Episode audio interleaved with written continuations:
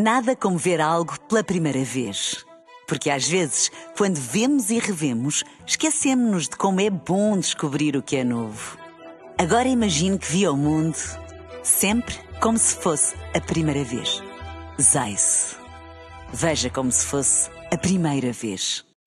Um dia na história com Carlos Bastos. Mr. Gorbachev, tear down this wall. I have a dream. Aqui, posto de comando do movimento das Forças Armadas. Sim, é, é, é, é fazer a conta.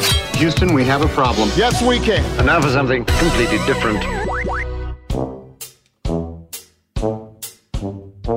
Estávamos em 1966. Ainda faltavam três anos para o mundo ficar parado em frente à televisão para ver um homem andar na Lua quando uma produtora de uma estação de televisão pública de Nova York ofereceu um jantar para alguns amigos. Esses jantares serviam para os amigos levarem outros amigos e a partir daí poderiam surgir novas ideias que eventualmente seriam depois aproveitadas para programas de televisão. Ora, neste jantar, um dos convidados foi um psicólogo ligado à educação, um homem que gostava de experimentar coisas novas e que, a certa altura, perguntou inocentemente à produtora: Diga-me lá, acha que a televisão pode ensinar alguma coisa? A pergunta pode ter sido inocente, no meio de uma conversa ao jantar, mas desencadeou uma avalanche de ideias e a 10 de novembro de 1969 foi para o ar pela primeira vez a Rua Sésamo.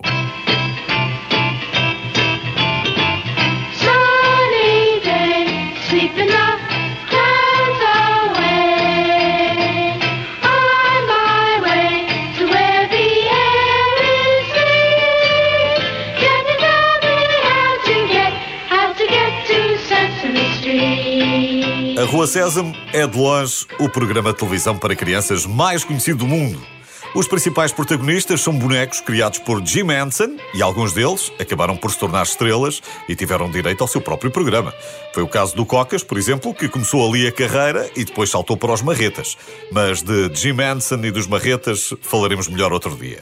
Hoje, a Rua Sésamo merece toda a nossa atenção, até porque teve mais de 9 mil episódios, distribuídos por 50 temporadas, o que faz com que tenha sido o programa de televisão infantil que mais tempo esteve no ar. E não só infantil, foi um dos programas com maior duração na história da televisão. Ponto final parágrafo. Há uns anos, ficou a meio da lista dos 50 maiores programas de televisão de todos os tempos. Recebeu 10 Grammys e 193 Emmys ao longo dos anos.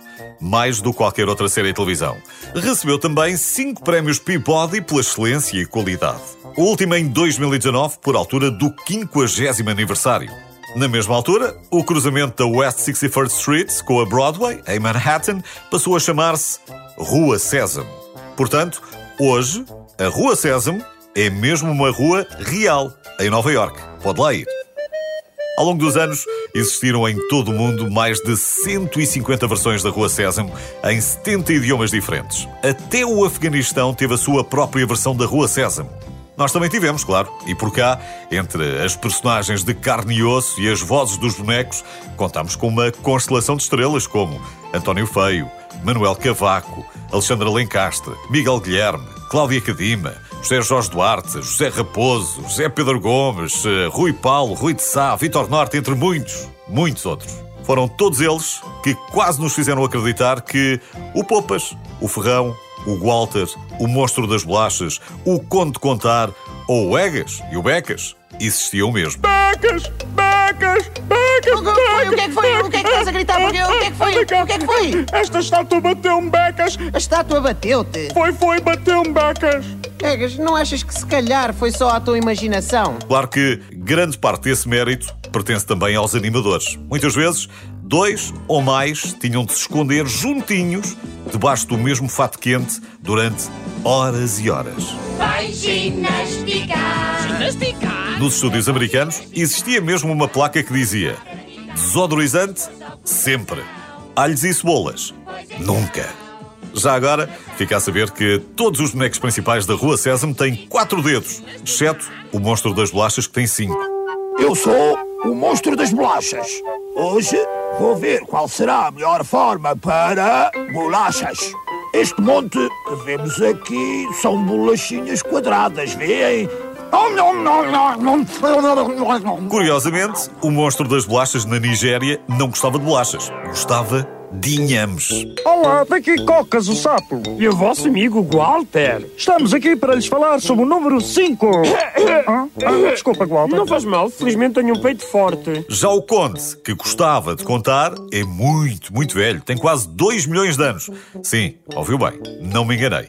E não se importava de os contar um a um. Para ele, contar as penas do fato amarelo do Poupas, por exemplo, não custava nada. São só 4 mil. Mais pena, menos pena. O resto das histórias ficam para contar no outro dia.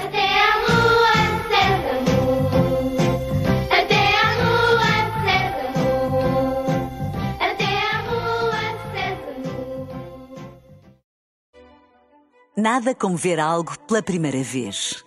Porque às vezes, quando vemos e revemos, esquecemos-nos de como é bom descobrir o que é novo. Agora imagine que viu o mundo sempre como se fosse a primeira vez. Zais. Veja como se fosse a primeira vez.